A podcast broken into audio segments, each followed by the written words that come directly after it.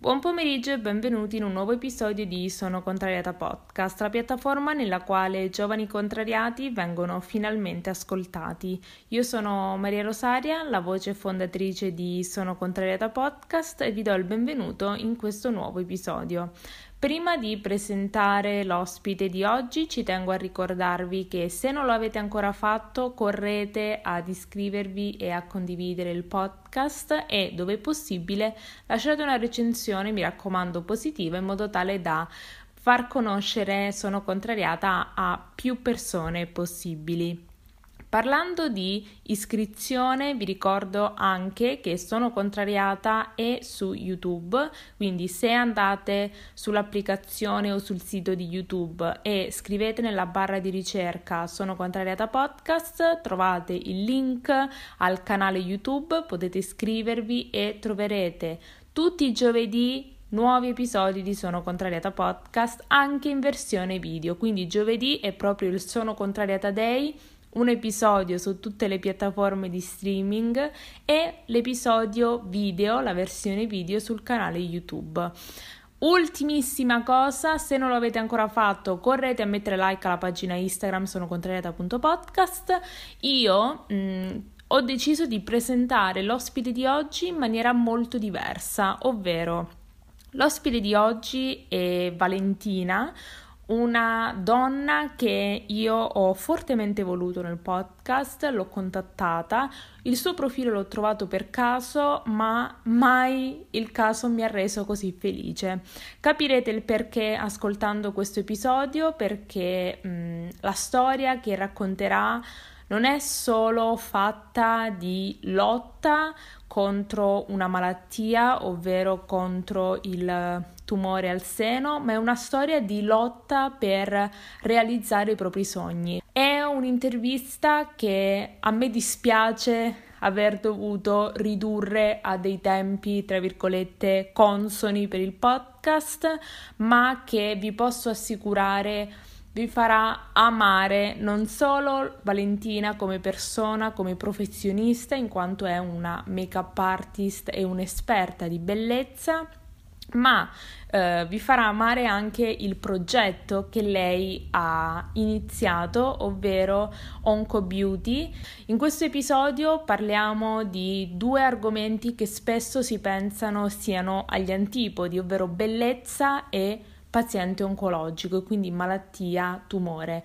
Ma la storia di Valentina ma, e soprattutto gli insegnamenti che porta a uh, tutte le persone che fanno parte della community di Onco Beauty vi faranno capire che la parola bellezza si può anche portare nei reparti di oncologia. Io evito di dilungarmi ancora, sono felicissima di aver intervistato Valentina e spero che questo episodio possa piacere anche a voi. Mi raccomando, condividetelo con chiunque sui social se vi va di taggarmi e se vi piace a tal punto da voler vedere anche la versione video, correte sul canale YouTube perché come sempre ogni giovedì alle ore 14 sarà online sia il video sul canale YouTube che l'episodio su tutte le piattaforme di streaming. Io vi lascio all'intervista e vi auguro buon ascolto. Sono Valentina, ho 35 anni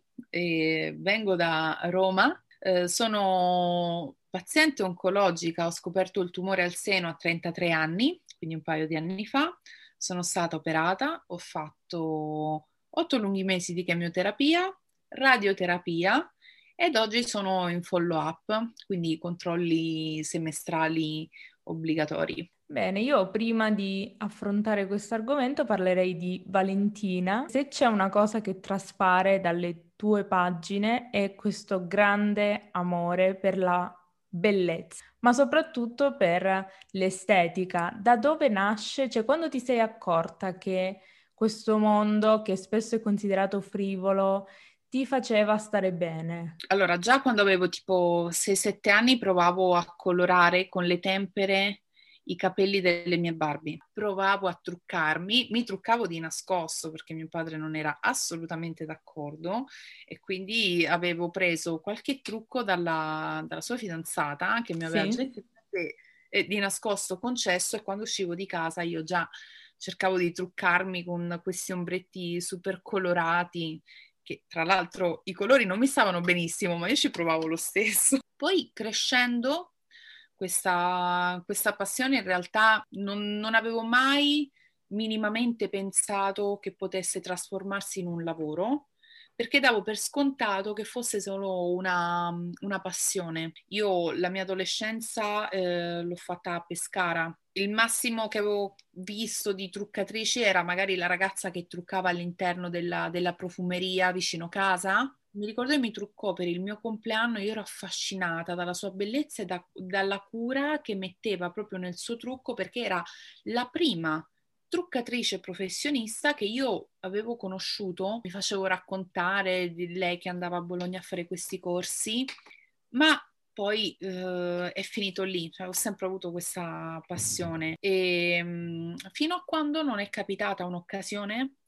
di un uh, lavoro come hostess e promoter. In questo annuncio c'era scritto cercasi truccatrice per, eh, promoter, truccatrice per um, eventi nel weekend all'interno di alcune famose profumerie uh, d'Italia. Sì. Non si richiede attestato di qualificazione, l'importante è avere ottime abilità di vendita e capacità di trucco. E ho detto, beh, perché non provare? Questi weekend andarono benissimo, io riuscivo a vendere un sacco, ma soprattutto mi resi conto che sapevo molte più cose delle ragazze che lavoravano lì dentro. E lì ho, mi si è accesa la lampadina, ma parliamo che avevo già 28-29 anni. Cioè, nel senso, nella mia mente ho iniziato a creare un sogno di mh, mm, vedermi in un'attività mia e ho deciso di iscrivermi al primo corso che ho trovato che partiva a breve di unghie in realtà quindi di onicotecnica, però sì. che dava la certificazione per poter aprire eh, un'eventuale struttura. Mi sono venduta un bracciale d'oro che avevo e mi sono iscritta a questo corso, ma io facevo un lavoro completamente diverso. Lavoravo come hostess, come promoter, come vendite, facevo anche la venditrice di telefonia. Nel frattempo mi sono iscritta anche al corso di, di tatuaggio per poter avere l'abilitazione in un futuro di trucco permanente. Alla fine di tutto ho detto, vabbè, quello che diciamo a me ha sempre appassionato è il trucco e così nell'arco di un anno e mezzo mi sono riempita di corsi. Immagino. Sì, una marea di soldi, ho venduto tutto quello che avevo di valore per pagarmi i corsi e, e da lì ho capito che l'estetica o la bellezza potevano diventare un lavoro. E uh, chi ti stava vicino pensava fosse un buon investimento oppure che l'investimento migliore fosse stato veramente aprire una tua attività a quel punto? Allora, il mio fidanzato dell'epoca che convivevamo, quando io gli dissi che mi ero appassionata di estetica, lui mi disse, tu sei pazza, queste sono cazzate, non buttare soldi, lavora normalmente e basta. Cioè in realtà non, non aveva neanche minimamente preso in considerazione l'idea che io potessi lavorare nel beauty. Io arrivai a fare la scelta di buttarmi a fare i corsi perché avevo sempre lavorato, ho sempre lavorato nel settore delle vendite, per avere uno stipendio. Quindi lavoravo per avere i soldi per potermi mantenere. Ad un certo punto sono arrivata che comunque facevo dei lavori che spesso non amavo e allora arrivai al punto in cui dissi, vabbè, ma se io devo passare il resto della mia vita a svolgere un lavoro che non amo per portare a casa mille, mille due, a questo punto provo a farlo nel settore che mi piace, che perlomeno quei mille euro sono sudati, ma qua, cioè, mentre lo sto facendo amo quello che faccio. Qual è stato il tuo primo lavoro ufficiale dopo comunque aver eh, fatto tutti questi corsi? Allora, ho fatto qualche lavoretto presso altri tipo in un piccolo centro parrucchieri, eh, qualche piccola collaborazione saltuaria. Provai a, uh, con uh, alcune profumerie che mi chiamarono, mi, mi, fecero il colloquio, rimasero anche molto affascinati, diciamo, dalle, dalle mie competenze, dalle mie capacità però io avevo già quasi superato i 30 anni, quindi lì io non ho, non ho, trovato particolari possibilità. Attraverso delle agenzie però che forniscono personale, sì. a queste grandi aziende, ho continuato a fare la promoter in alcune profumerie importanti, fino a quando è capitata l'occasione di eh, un colloquio presso un'azienda di medicina estetica e chirurgia plastica che cercava una beauty advisor, una consulente di, di immagine beauty eh, che avesse voglia di imparare anche quello che è la medicina estetica e fosse in grado di fare delle, delle consulenze alle, alle pazienti, alle donne che si approcciano soprattutto per la prima volta alla medicina estetica, quindi ti chiedono informazioni su quello che sarà il trattamento, hanno bisogno di, di avere un po' uh, un, un, consiglio e da lì ho ampliato le mie conoscenze non solo nella, nel beauty classico, nel, nella cosmetica, nel make-up o in quello che poteva essere la profumeria, ma anche diciamo un livello più, più alto che è quello della medicina estetica. E questo fin quando l'hai portato avanti, questo lavoro? Fin... Fino a quando mi sono ammalata. Cioè, nel momento in cui mi sono ammalata, purtroppo ho dovuto abbandonare. In teoria mi avevano detto che non avrei dovuto farla la chemio. Mm-hmm. Dal tipo di tumore che avevo, l'intervento che avevo fatto, mi dissero che forse potevo cavarmela solo con la terapia ormonale, che è una terapia in pasticche.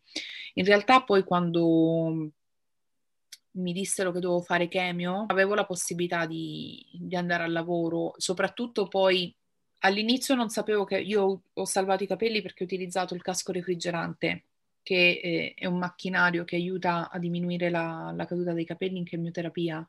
Ma quando mi diedero la notizia, io non sapevo che sarei riuscita ad usare il casco, quindi sapevo che avrei perso tutti i capelli e quell'immagine di malattia non avrebbe potuto rappresentare l'immagine di bellezza che io promuovevo e che vendevo. Se io ti vendo un trattamento di bellezza e in quel momento la mia immagine è un'immagine di malattia, la persona che hai di fronte potrebbe spaventarsi.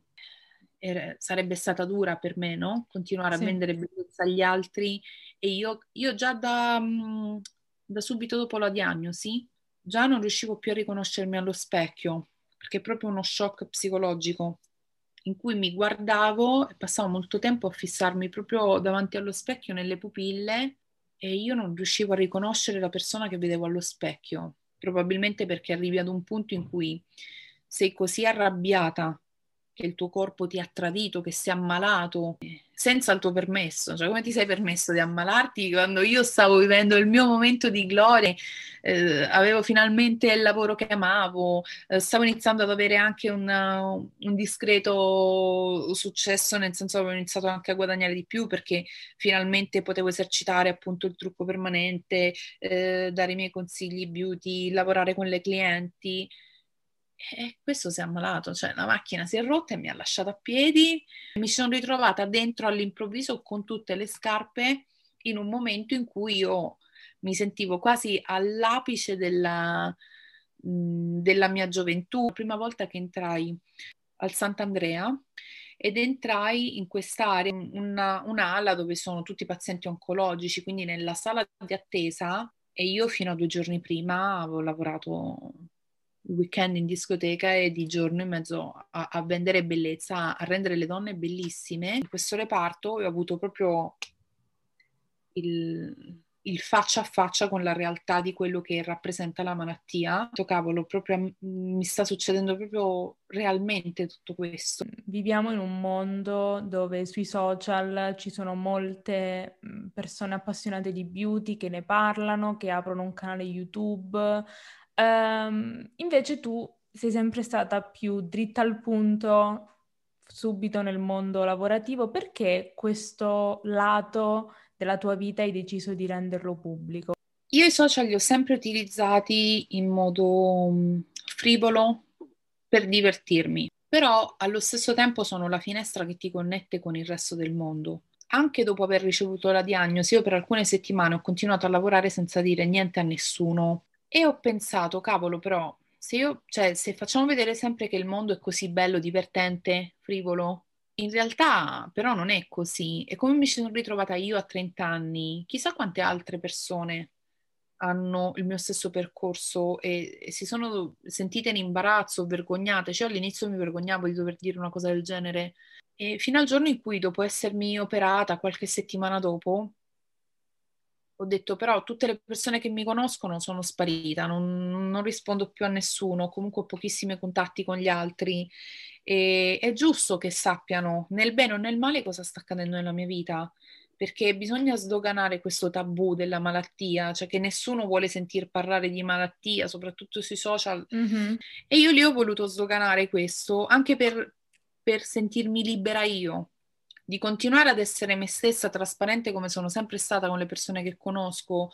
E ho voluto raccontare così, prima che se ne accorgessero gli altri e andassero a dire in giro, ah ma lo sai, hai saputo che, ma non dire niente, sai Valentina, poverina, ma ti ricordi quanto era bella, che bei capelli, adesso invece sai, fa chemio, cioè ho sempre avuto eh, paura e dispiacere per una cosa del genere, cioè, m- prima che gli altri arrivassero a parlare di me in questo modo, ho detto no, voglio avere la dignità di poter dire io, ragazzi, ho questa situazione, sono in questa difficoltà, ma fa- andrò avanti a testa alta. Qual è una cosa che avresti voluto avere, cioè a disposizione? Per dire una pagina Instagram che parlava di questo o un gruppo su Facebook o un forum su internet? Quello che avrei voluto che le persone che avevo vicino avessero forse un po' più di, di tatto. Quando vuoi stare vicino a qualcuno devi aiutarlo nel modo in cui quella persona ha bisogno di aiuto e non nel modo in cui tu pensi di poterla aiutare. Mi organizzò un pranzo al mare in cui mi costrinse ad andare accompagnata da un'altra amica perché io non ero in grado di guidare in quello stato psicologico, con tutte persone felici e io che ero un, un pianto continuo lei non capiva come mai io non fossi felice, non apprezzassi, e in quel momento io non avevo bisogno di quello. Per quanto riguarda l'aspetto social o di community, sicuramente mi, man- mi è mancato un posto che trattasse l'argomento con uh, un pizzico di spensieratezza, ma anche di positività, perché poi la paziente oncologica, secondo me, ha bisogno anche di qualcuno che gli ricordi che si può sorridere, che può dedicare del tempo a se stessa, che può anche dedicarsi dei momenti appunto di spensieratezza senza dover per forza sempre occuparsi della malattia. Oltre alla sfida comunque della malattia e delle cure, c'è anche la sfida con te stessa, immagino, ogni giorno. La, la, è la principale sfida. La mente umana ti può portare a, a costruire cose inesistenti, impossibili, convincendoti che non hai più la possibilità di essere felice, che non hai più la possibilità di avere una, una vita soddisfacente, una vita degna di essere vissuta. Ed è una battaglia quotidiana. Io, mentre par- dicevi queste cose, mi sono sentita toccata perché um, soffro d'ansia mm. e molto spesso mi ci rivedo anch'io in quello che dici tu. Passano dei momenti in cui penso di poter fare qualsiasi cosa e altri momenti in cui una piccola cosa mi sembra insormontabile. C'è qualcosa che ti ha aiutato a cercare di controllare al meglio delle tue possibilità la tua mente, i tuoi pensieri? Io ho provato varie volte a cambiare, a, a, frequentare, diciamo, sedute di psicoterapia, nelle quali poi ad un certo punto ho smesso di andare, sia per una questione economica, sia perché in un'occasione, in un paio di occasioni, mh, mi sono sentita un po' giudicata. Oltre a questo ho provato qualsiasi cosa. cioè, da tentare di fare la meditazione, anche se io non sono una costante e tenere la mente impegnata. Mi sono vista tutti i documentari di qualsiasi genere, da, da animali a documentari su artisti famosi, tutto. E, e poi una cosa che può sembrare stupida, ma giuro che ad oggi ancora mi aiuta molto, la programmazione neurolinguistica. Quindi evitare di parlare in modo negativo delle cose e cercare, cioè, cambiare proprio linguaggio. Se tu cambi il modo di parlare, cambi il messaggio che tu dai al tuo cervello. E quindi in questo modo, cambiando il mio modo di parlare, il mio modo di pensare, sono riuscita spesso e volentieri a limitare molte di quelle che sono le paure, perché impari a, a guidarla questa macchina. Anche chi vive in depressione ed è in terapie da 20 anni da dieci anni, cioè tu puoi frequentare anche lo psicologo migliore del mondo, lo psichiatra migliore del mondo, prendere farmaci o fare qualsiasi cosa, ma se non c'è una piccola parte di volontà da parte tua realmente di uscire, quindi quell'azione di alzarti e mettere il piede fuori da quella porta mentale, non ci riuscirà nessuno, neanche spingendoti.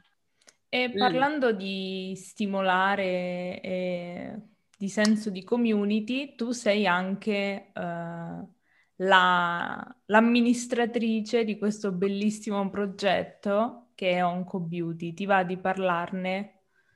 Nasce da, appunto da, da questa esigenza di, di, aggregazione tra noi donne, di supporto, di, di comunità, di, di socializzare tra donne che vivono la stessa situazione.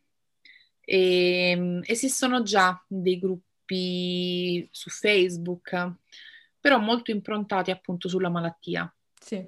Io lavorando nel beauty sentivo la necessità di poter aiutare le altre con quello che erano le mie conoscenze nello stesso modo in cui ho potuto aiutare me stessa. Avevo creato un sito internet appena, diciamo, appena feci l'intervento, creai un sito internet che si chiamava Bellezza e capelli durante la chemio, sì. che sono proprio due contrasti, che sono le, proprio due cose che vanno in contrapposizione, perché chemioterapia è sinonimo di senza capelli, brutta, trascurata, e quindi io ho voluto creare proprio quel contrasto eh, in modo che fosse accessibile a tutti.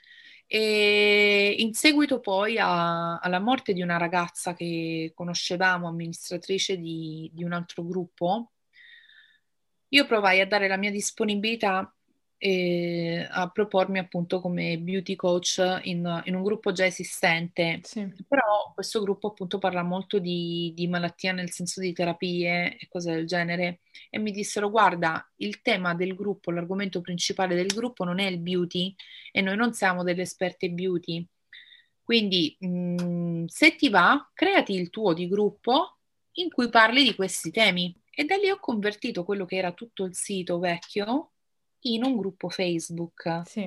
Ho messo insieme le due parole eh, più brevi che potessero indicare sempre questa cons- contrapposizione tra oncologia e bellezza e così è nato Onco Beauty, un piccolo nome ma dal grande significato.